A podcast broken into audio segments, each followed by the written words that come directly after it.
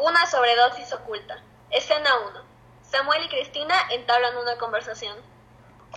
Hola mamá, ya llegué.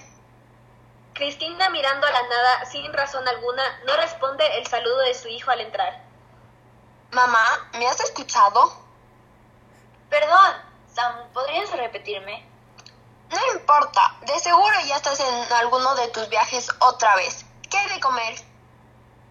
¿De qué hablas? Estoy completamente consciente de mis palabras. Sí, claro, se nota. No me hables en ese tono, Samuel. Escena 2.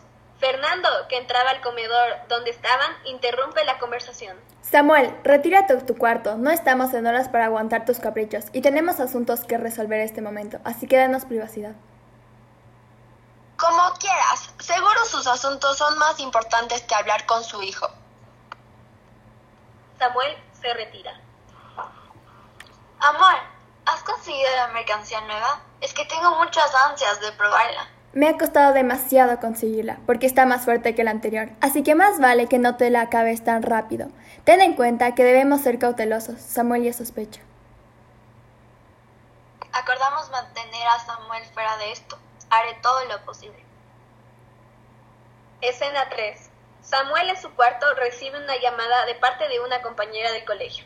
Guevara, tú, oye. ¿Qué necesitas? Quería preguntarte si me puedes vender un poco de la mercancía que tenían tus padres el otro día. Es que se me acabó la mía y no sé dónde conseguirla.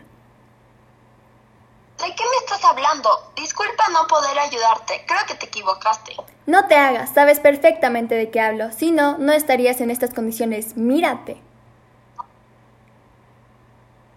Samuel se levanta de una sobredosis en el hospital y aquí es donde se desata llorando, ya que esta historia era su realidad.